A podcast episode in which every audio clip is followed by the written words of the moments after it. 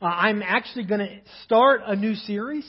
Um, as a pastor, sometimes I wrestle with series and how to do this or what's best. And uh, last one was topical, so I thought maybe this time I should preach through a book. And as I was praying about it, the book of Galatians kept coming to my heart. And so I started reading the book of Galatians. Um, the book of Galatians, just so we're all kind of tracking together, it's one of Paul's letters. Paul wrote the majority of the New Testament. Um, this was a letter he wrote to the churches in the region of Galatia. Uh, these were churches that, that Paul was integral in starting. He was integral in their development. And he'd heard some reports. And the reports he heard weren't the best reports. And so if you've read any of the New Testament, you know what Paul does when he hears something he doesn't like? He writes a letter. Um, that's kind of who he is. What was he hearing about? He was, he was hearing about a group of churches in which he preached about Jesus Christ and the power of Jesus Christ. And he was getting reports back that there were some who had influenced the leaders and the people of church into believing there were other necessities for salvation. Into believing that there was more to just this salvation thing than righteousness through Jesus Christ alone. And so they were dealing with the reality of those who were saying they were Jewish customs or, or the law that were influencing the, that, that, that actually were uh, integral or necessary for salvation. That's kind of the context. That's what, what he's dealing with. Um, and you would say, well, Pastor, it's the 21st century. I think that's the correct way to say it. Uh, we don't deal with Jewish customs and laws anymore. Like it's not like we're struggling with whether someone has to be circumcised or not to get saved. Like it's not our problem. Uh, most of us don't struggle with dietary laws and what we can eat and what we can't eat, or when we should pray, or how you know these aren't things that affect us. But this book of Galatians, as as I was reading about it and just just just spending time studying it, it's a book that was actually if you want to know the history, it was a catalyst for the Protestant Reformation. This was the book above all books that Martin Luther clung to. Martin Luther said this book was so important to me, to him. I'm going to read this quote because I thought it was a, a pretty cool quote if I can find it. This little book of Galatians is my letter. He said, I have betrothed myself to it. It is my, my wife. He was saying this book was so important to everything that he was facing in the beginning of, of the Protestant Reformation that it was as important as, as his wife. This book was life for him. Why? Because it was dealing with the effect of men on the, the plan of God. It was dealing with, again, in the early church, or in that moment before the Protestant Reformation, it was dealing with the reality of religion taking place of righteousness and the requirements of that. And so, so he said this was imperative. Uh, John Wesley, it says, he found peace in a sermon on Galatians. There was a commentary uh, by Curtis Vaughan. It said, few books have more profoundly influenced the minds of men have so significantly shaped the course of human history or continue to speak with such relevance to the deepest needs of modern life is the book of Galatians. I hope that over the next few weeks, I think I have five sermons that I plan to preach from the book of Galatians, you take time to read the book. I'm not going to be preaching verse by verse. Some would say you're preaching from Galatians. There's some really cool verses uh, 220, I've been crucified with Christ. I no longer live, but Christ lives in me. There's verses that talk about there is neither Jew nor Greek, slave nor free, male or female. You're all Christians. It's, it's for freedom that Christ has set us free. You know, we all know Galatians where it talks about the fruit of the Spirit that's love, joy, peace, peace, patience, kindness, gentleness, faithfulness, and self-control. And those are all great things that as pastor went into this, I thought maybe that's what I was preaching about too. I will tell you this is a powerful book. Spend time reading it apart from church. Spend time looking at it and maybe seeing if God's speaking along the same lines of what He's speaking to Pastor. Or maybe you can come to Pastor and say, Pastor, did you think of it that way? That would be great. I, I would love that. Um, but what stood out to me as I read this book, have you ever been with someone who asks good questions? Do you mean? Like some people, they're good at asking questions and some people are really bad at asking questions. Kids sometimes are really bad at asking questions. They ask the same question over and over again. There's no answer that's going to satisfy them, so they just keep asking it over and over. When, when, when as a, as a, in my role with the Assemblies of God, I get to sit down with potential ministers and we interview them. And I will tell you, I hear really bad questions in those interviews, and there's really good questions you can ask. And sometimes it's the way you ask it. There's an art to asking good questions. Um, and Paul, when I read the book of Galatians this time, that's what stood out to me were his questions.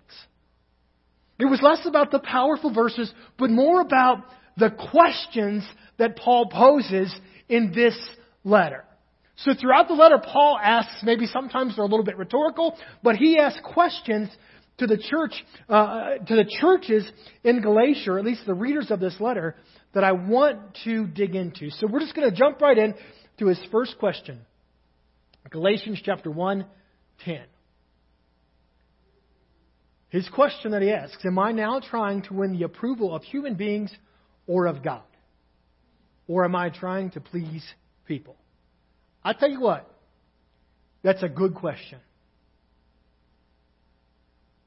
That's a really good question.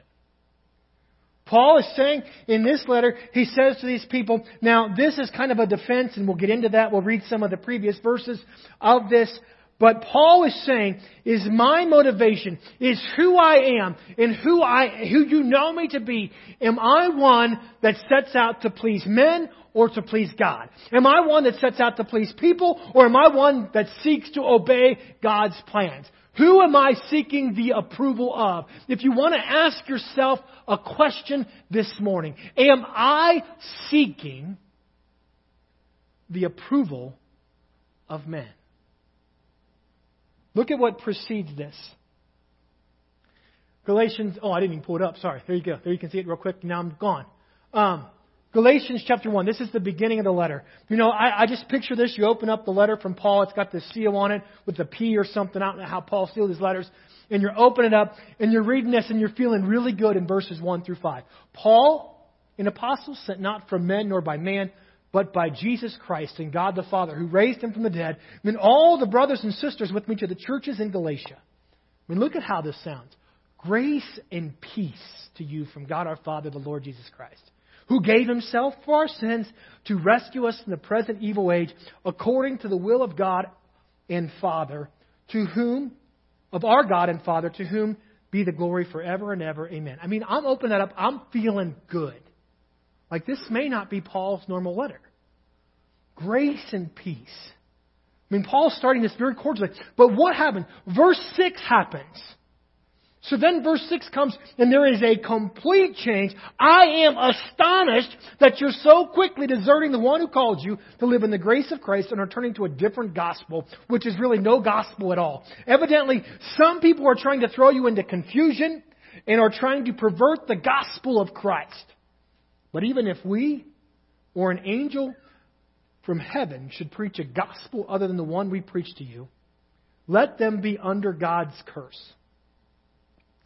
As we've already said, and so I say now again, or so now I say again, if anybody is preaching to you a gospel other than what you accepted, let them be under God's curse. That's a far away from grace and peace.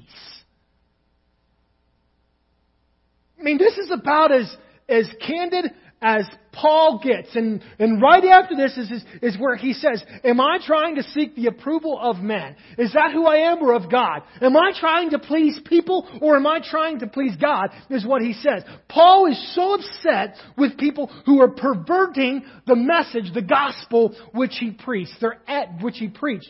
They're adding to that which, which is causing a hindrance. That's why he's so passionate. Paul is passionate about evangelism. You might say he liked to write. Paul's passion was seeing people come to the knowledge of Jesus Christ. That's who he was. And if anything stood in the way of his passion, he got very um, animated, is the best way I can put it. That's the nicest way to put it.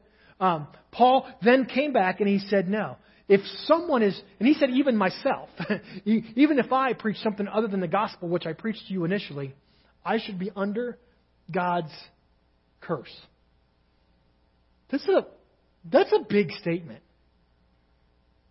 Anyone preaching a gospel message other than this, they should be cursed of God.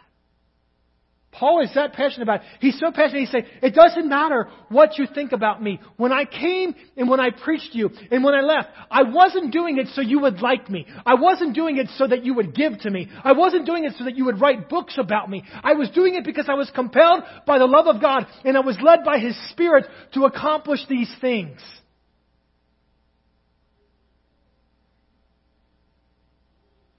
Whose approval are you seeking? Are you seeking the approval of man or of God? There's a story in the book of Acts, Acts chapter 5. Um, not at the beginning, the end of that chapter. Uh, Peter is there and he's gone through, his shadow has been casting on people. He's preaching about Jesus Christ. The Sanhedrin, that's the religious court, got upset, so they did what? They arrested Peter and his colleagues. They threw him in jail. While Peter and, Peter and his colleagues were in jail, an angel of the Lord comes in the middle of the night. He sets them free from jail, but it's interesting because he apparently locks the door behind them, however that happens, and they go to the temple, they go to the temple courts and they begin to preach about Jesus Christ again.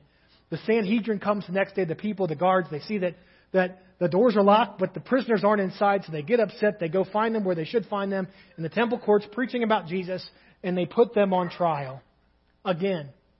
And look at what they say. The apostles were brought in and made to appear before the Sanhedrin to be questioned by the high priest.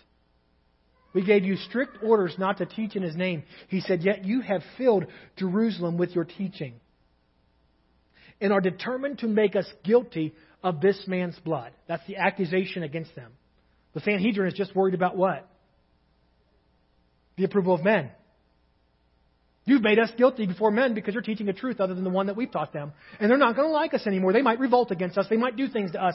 They're worried about the approval of men. But what does Peter say? Peter and the other apostles replied, We must obey God rather than human beings. The next verse says that the, the, the, high priest got so upset they like flipped out when they said this and, and Gamaliel had to speak to kind of bring this all to order. But, but that was the reality of what they were facing. This question of why do I do what I do? Am I more motivated in what I do be, because of the people that are around me, the, the circumstances that I'm around, or am I going to be radically obedient to please God at all cost? Am I going to please God if it means that I'm arrested? Am I going to mean, I mean, you think about the man who wrote this. You think about the context of when they wrote this. We don't understand the, the, the, the, the aggression towards the faith in Jesus Christ. We don't really know what it means to be persecuted. A lot of us think we're persecuted if someone doesn't like our Facebook post. You know what I'm saying? Like, oh man, I just took one for the cross. Oh yes. We think that's persecution. These people were facing rocks and stones and spears and crosses and arrests and betrayals because of their belief in Jesus Christ. And they were saying, it doesn't matter who arrests me. It doesn't matter what people think. I've got to obey God at all costs. Paul is saying the same thing. Remember, Paul, he deals with quite a bit of this. His road wasn't easy. He's arrested. He's beaten. He's stoned. And he says, Am I doing this for the approval of men or the approval of God? Whose approval are you seeking? You see, sometimes we, we think we please people because of who we are. Right? Our identity, we think, is what pleases people. Paul, in the book of Philippians, he kind of writes about this. Philippians chapter 1. Further, my brothers and sisters, rejoice in the Lord. It's no trouble for me to write to you the same things to you again, and is a safeguard for you. Watch out for those dogs, those evildoers, those mutilators of the flesh. Again, we're talking about circumcision. He's upset with this for adding to, to what it is. For it is by we who are the circumcision, we who serve God by His Spirit, who boast in Christ Jesus, and who put no confidence in the. You see, sometimes we're finding approval from our flesh from what we do. You know what I mean? Though I myself have reasons for such confidence, if someone else thinks they have reasons to put more confidence in the flesh, I have more. I was circumcised on the eighth day of the people of Israel, the tribe of Benjamin, a Hebrew of Hebrews, in regard to the law, a Pharisee. as for zeal persecuting the church, as for righteousness based on the law, faultless. He says, But whatever were gains to me, I now consider a loss for the sake of Christ. What is more, I consider everything a loss because of the surpassing worth of knowing Jesus Christ, my Lord, for whose sake I've lost all things. I consider them rubbish or garbage, that I may gain Christ and be found in him, not having a righteousness of my own that comes from the law, but that which is through faith in Christ the righteousness that comes from God on the basis of faith. I want to know Christ, yes, to know the power of his resurrection, the participation in his sufferings, becoming like him in his death, and so somehow attaining the resurrection of the dead. It doesn't matter what people say about me. It doesn't matter my reputation or who people say I am. It doesn't matter the accomplishments that I have or the trophies that are on my wall. None of them make me more qualified for the grace of God. It doesn't matter if I was born in the right family or the wrong family family. It doesn't matter if I was circumcised or not circumcised. It doesn't matter if I've been trained by Gamaliel or I've been trained by Pastor Steve. None of it matters because I just need to know the resurrection of the dead. I need to identify with Jesus Christ. So many times we're seeking the approval of men because of what we've done.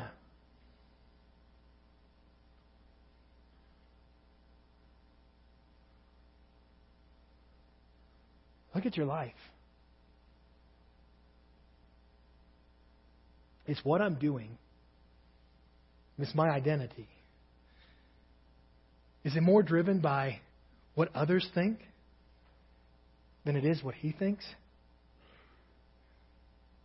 Am I trying harder to please others with the way I live and with who I am and with, with, the, with, the, with the things that I have or the things that I don't have, the, the places I go or the things I do? Is that more driven by, by people? Is that more driven by others than it is by the God who created me? Is that more driven by others than the God who sent His Son, Jesus Christ, to die for me?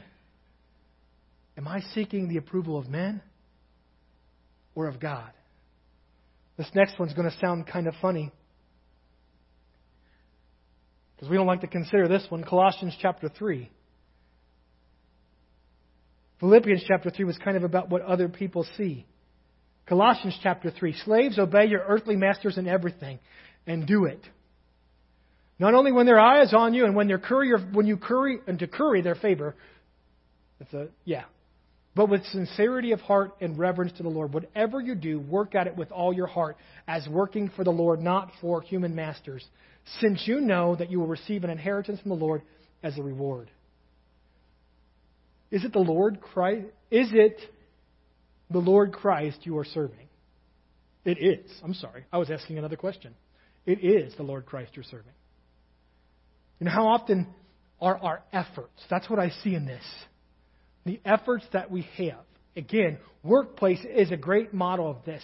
The, the, the where we are and the what we do. Are we working to please men or are we working to please God? We all have our context. We all have the things that we do. Sometimes it's in our homes. Sometimes it's with our marriages. Sometimes it's with our children. And we're working. Our efforts are, are inclined for what? The approval of men rather than the approval of God. That was the reality of this. Slaves, obey your masters. Do what they say. Not just to curry their favor, not just to make them give you uh, an extra serving tonight for supper, but because you're honoring God with what you do. Do we think about how we honor our God with our efforts, with what we're doing? That's what we're doing at work. That's what we're doing at school. That's what we're doing when we volunteer. That's what we're doing through our community. Is that what you think of?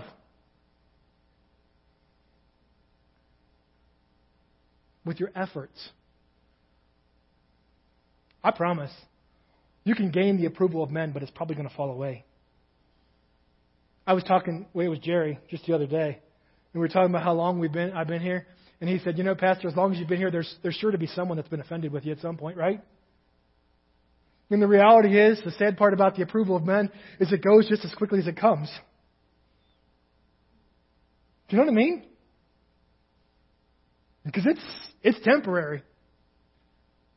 And so many times we're, we're worried about what, what we're doing and will others see what we're doing? Will they respect us? Will maybe they finally see us? Will maybe we finally get that position? Well, maybe we get that promotion? And we try all these things so that men can see them. Are you seeking the approval of men? Man, Paul's got good questions. Or the approval of God? Well, that comes back even to our spiritual life, right? Matthew chapter 6. Be careful not to practice your righteousness in front of others to be seen by them. If you do, you'll have no reward from your Father in heaven. So when you give to the needy, don't announce it with trumpets as the hypocrites do in the synagogues and on the streets to be honored by others. Truly, I tell you, they've received their reward in full. But when you give to the needy, do not let your left hand your left hand know what your right hand is doing, so that your giving may be in secret. Then your Father who sees what is done in secret will reward you. And when you pray, don't be like the hypocrites, for they love to pray standing in the synagogues and on the street corners to be seen by others. Truly, I tell you, they've received their reward in full. But when you pray, go into your room, close the door, pray to your Father who is unseen, and your Father who sees what is done in secret will reward you. How much, we talked about of, of what people see, your reputation, how much of your efforts, how much of your spiritual makeup is based on what other people see. Can we be real for a second? Sometimes we put on a show. Huh? Sometimes we, we, we do things because other people are doing them. Sometimes we respond because we see others responding. We act a certain way because we know that others will think differently if we don't act that way. Our motivations when it comes to our faith. I'm supposed to pray. Well, why am I supposed to pray? I don't know for sure, but I want people to know that I'm praying. So I'm going to tell people I'm praying. I'm supposed to fast. Why am I supposed to fast? I don't know, but I want to do it because someone tells, you know, and then, and then what was happening here is, is that people were doing their acts of righteousness. What are acts of righteousness supposed to be? What is it defined by? Acts of righteousness. That wasn't a trick question. They're the actions that are the product of our righteousness in Christ Jesus. If your righteousness is more based on what men see or what people see, then that's where your righteousness is found. And Jesus is saying it's not worth it. Those things are temporary. You're getting your reward from men. I tell you what, I know me. I'd much rather a reward from him than a reward from me. You know what I mean? This is probably too candid, Pastor Steve. Um, sometimes when we have board meetings, we talk about issues and there's there's needs, and and I give it to the board and let the board decide what, how, or what we're going to do. And I would say, almost every time I brought a need to the board, the number that they've put on the need was way more than the number I put on the need. That's not a good thing. Uh, sometimes um, you don't want to call me stingy, but sometimes I can be stingy if that makes sense. Like, and so what I realize is that that sometimes we're settling for the reward of men. Would you rather someone in this room today look at you and say, well done, or the Father, the King of Kings, the mystery that Walt was talking about, the one who spoke to us this morning looks at you and says, well done. Whose reward would you rather have? His reward is, well done, my good and faithful servant. His reward is, is come and, and enjoy the place that I've prepared for you. His reward is, is the promise of love, hope, peace, patience, kindness, gentleness, faithfulness, and self-control that are ours in Jesus Christ.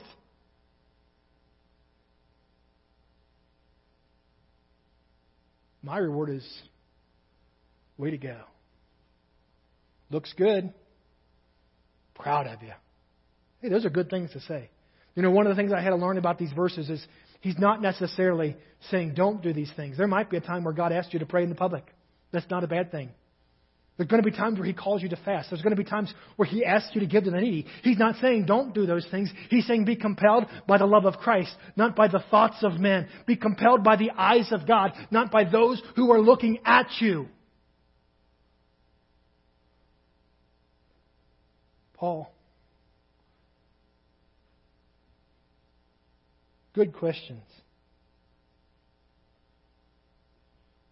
Whose approval are you seeking? 1 Corinthians, this is where I, I want to kind of land this morning. This then is how you ought to regard us as servants of Christ and those entrusted with the mysteries God has revealed. Now it's required that those who have been given a trust must prove faithful. I care very little if I'm judged by you or by any human court. Indeed, I do not even judge myself. My conscience is clear. But that does not make me innocent. It's the Lord who judges me. You might have answered the question this morning that you think are you seeking the approval of men or the approval of God? I promise you, it's the Lord who judges the intentions of our heart. No man can tell you why you're doing things. No one can tell you why the, the, where the motivation come from, where, where the things that you're doing come from. Therefore, judge nothing that comes before its appointed, time. Wait until the Lord, time, the Lord comes. He will bring to light what is hidden in the darkness and will do what? He will expose the motives of the heart.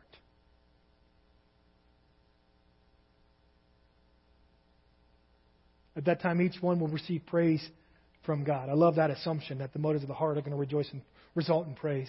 Paul's a pretty good pastor here. He's assuming that, that people are changing their heart motive, the shift in their heart, that what they're doing is because of the approval of God, not men. I want to tell you this morning, I want you to hear me today. You may fool everyone in this room about your motives. You may fool your spouse, you may fool your children, you may fool your grandma, but you're not going to fool God, the one who is and was and always will be. He's the one who will judge. He's the one that knows the reason why. He's the one that knows what's in your heart and why you're doing what you're doing. And I tell you what, we can be accountable today. We can make changes today. We can cause ourselves to be compelled by the love of Christ. We can cause our acts of righteousness to because of the righteousness of God, not the righteousness of men. It's our responsibility. Paul was asking maybe a rhetorical question. You know me and you know my motives. This morning I'm asking a serious question, a true question. What are you doing? What are your motives? Why are you doing what you're doing? Why are you exercising faith the way you're exercising faith? Why are you working the way you're working? Why are your, your reputation or the accolades or the things about you that you've aspired for, why are they there? Are you putting more trust in them than you are in Him? Are they more important? I guess I, I keep viewing a, a scale. I think we all wrestle with a scale. There's a time and a place where there might be this wrestling. Which one's heavier?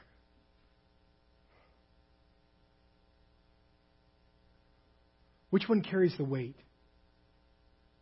There's a story in the Old Testament. Remember, Walt was talking a little bit about the, the temple being restored this morning. I was going to when David brought the ark back.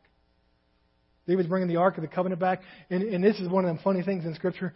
Um, uh, just to pause for a moment. Uh, when I was a youth pastor. Uh, sometimes youth pastors do things that people don't like. That's what we're called to do. My mom bought me a bumper sticker. It said, Prayer, just do it. It was cool, put on the back of my car. Well, I had a buddy of mine that went to see a comedian. And that comedian sold bumper stickers. Now, Rowan, don't get upset about this, please. Angie. Oh, man, old ladies, hold your ears. He sold bumper stickers that said dot, dot, dot, naked. And that was kind of what he said. So he said, you know, you see people with bumpers and, and they got my child as an honor student at this school and then you put this bumper sticker on there and it's ha ha funny funny. Well, he bought one he put on the back of my car. So it said prayer, just do it. Dot dot dot make it. Oh, terrible. You know, somebody followed me down one day. They followed me into the church parking lot. They got out of their car. They screamed and yelled at me and told me how terrible of a Christian I was and how fake I was. Man, I bit my tongue. It was something about that self control, the product of, of faith in Jesus Christ. But this story about David is the one that I was clinging to. Because what happened with David when he brought the Ark of the Covenant back? I'm not saying go put a bumper sticker on your car that says prayer, just do it dot, dot, dot, naked. What did David do when he was so excited about the Ark of God, the promise of God, the covenant of God come? It says that he took his clothes off. Oh, I know, man, this is weird. Now in Scripture, I've seen I've seen places where it said he danced naked. Other places say he wore a linen ephod. It was his underwear. He was dancing before the Lord. He was dancing out in public before the Lord. And his wife, Michal, she's up in the house and she looks out at him. And boy, she's stewing because because Davy's out there dancing in his skivvies. First thing he does, ever had these moments, men, when you got in the door, all of a sudden your wife wasn't your wife because of something that happened? Joe, don't laugh right now. She greeted him at the door and she's like, what are you doing? And he doesn't know. He's off this high of, of the ark's come back and he's been dancing before the Lord and he thinks everything's great. And she said, you just undignified yourself in front of even the slave girls?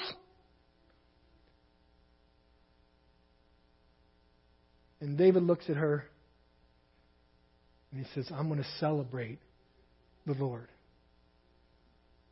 And there might be a time I become even more undignified than this. Pastor is not preaching today. Go out in your underwear and praise the Lord. That is not my message. Please. What I'm preaching is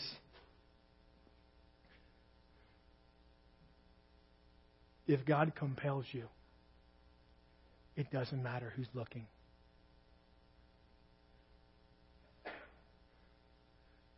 If it's the product of righteousness, it doesn't matter what people are saying.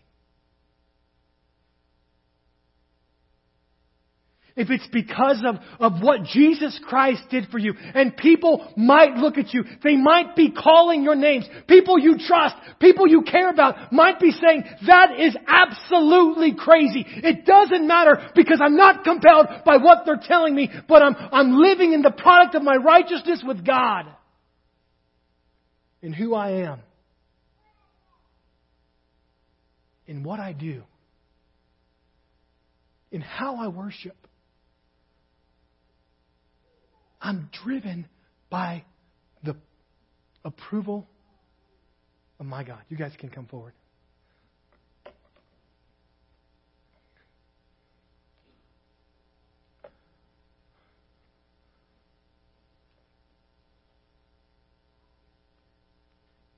Yeah, Ty, can you go get Pastor Tara? Know, I, Kyle, I was planning on preaching for you during worship and uh, or praying for you, not preaching for you. I, I preach for you now. Um, Kyla is getting ready to shift in life. Uh, she's been a high school senior, graduated. She leaves this week to go to Fremont, Nebraska. That's like the other side of the world. I mean, that's halfway to Cincinnati, Kyla. I mean, seriously, you're getting there.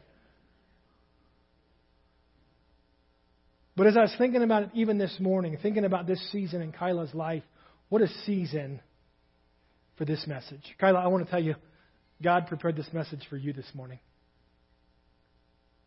This wasn't my intention. I didn't orchestrate this. I didn't plan this. But what a message for a young person leaving where they are and going to a new place. I can't think of a season in our lives where we're we're caught up with. Pastor Tanner just came and we prayed this morning about the students that are coming to Chadron State. What are they caught up in? Seeking the approval of men. Who are my friends going to be? Where am I going to lead? How am I going to exercise my faith? Maybe people will see me. Maybe people will recognize me. And the sad part is, in a lot of those moments, people make a lot of bad choices because they're seeking the approval of men, not of God. They're seeking to please people rather than please God. But God is saying to you this morning, He's saying to us this morning, no matter what season we're entering, we need to enter that season with the expectation, the reality that I'm doing this to please God. How I study, what I say, how I practice, what I do, is to bring glory to His name. The grades that I make, the degree that you get,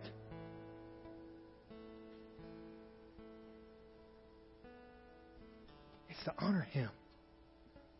So this morning, and in this point in the service, if Kyla, if you can come forward, your family come up here with you. Pastor Tarek, come up. If Barrett's back there, make sure he comes up here too.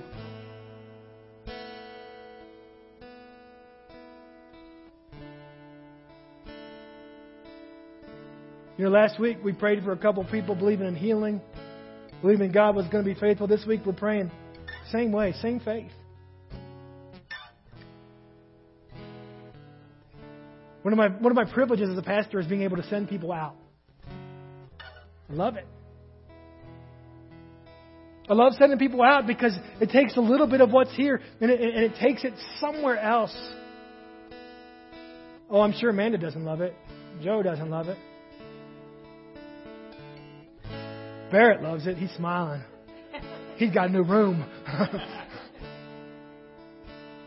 this morning we're going to pray for Kyla. If you guys want to come up as a church body.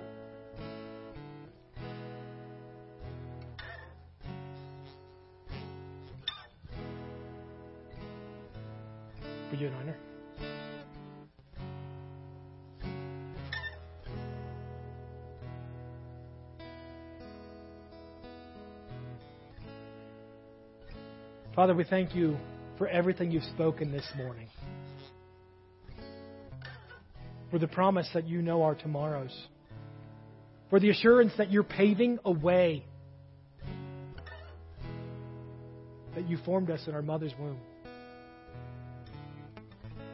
And for Kyla, Lord, as she goes, as, as we send her out, Lord, we ask that you would be with her in the name of Jesus Christ the assurance of a God who never leaves us, who never forsakes us, Lord. Let her live in such a way that her worship, her life, the way in which she conducts herself is in spirit and in truth. That in what she says, in what thoughts she has, that in what drives her, in what motivates her, Lord, she's inspired for the approval of God.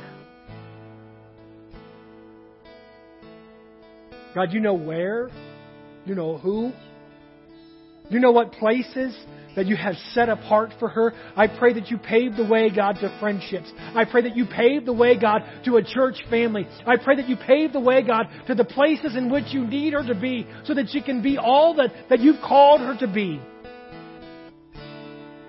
For her family, Lord, we pray for them. The promise of a counselor and advocate, the peace of God that transcends understanding, the comfort of the Lord in seeing, God, your plans, your purposes fulfilled. In Jesus' name. Amen.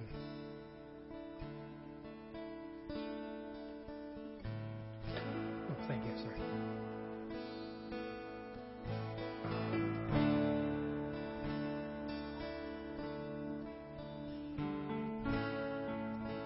You're not off the hook yet. That was a moment. Now you answer the question for yourself.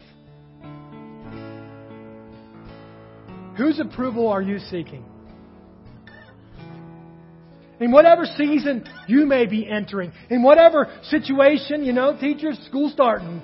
Oh, yeah. Kids, you're getting ready to go back. Exciting.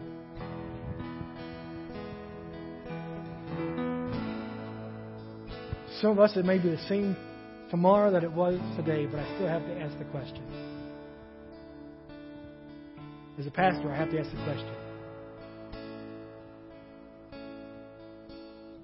As a father, I have to ask the question. As a husband, I have to ask the question. As a child of God, I have to ask the question What motivates me?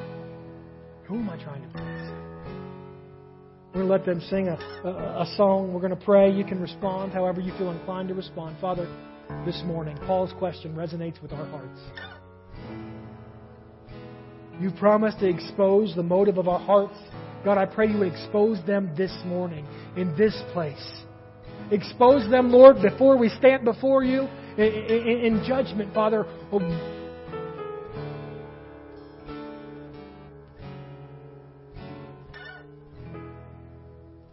God, the word says, Many will say to me on that day, Lord, Lord, did we not do all these things in your name? Did we cast out demons? Did we not lay our hands on the sick and they were healed? And he says, I will tell them plainly, I never knew you. Lord, I pray that is not a word anyone in this room hears. Because we're seeking the approval of God. That what we hear, God, is well done because the motives of our heart, the, the intentions of our actions have been revealed to us. Speak to us, guide us, and direct us. In Jesus' name. Amen.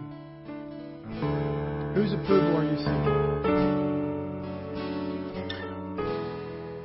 The Lord bless you and keep you. May he make his face shine upon you, be gracious to you, may turn his face towards you, and grant you his peace. And may you seek to please God. May when God reveals the motives of your heart, He rewards you richly. Amen. Be blessed.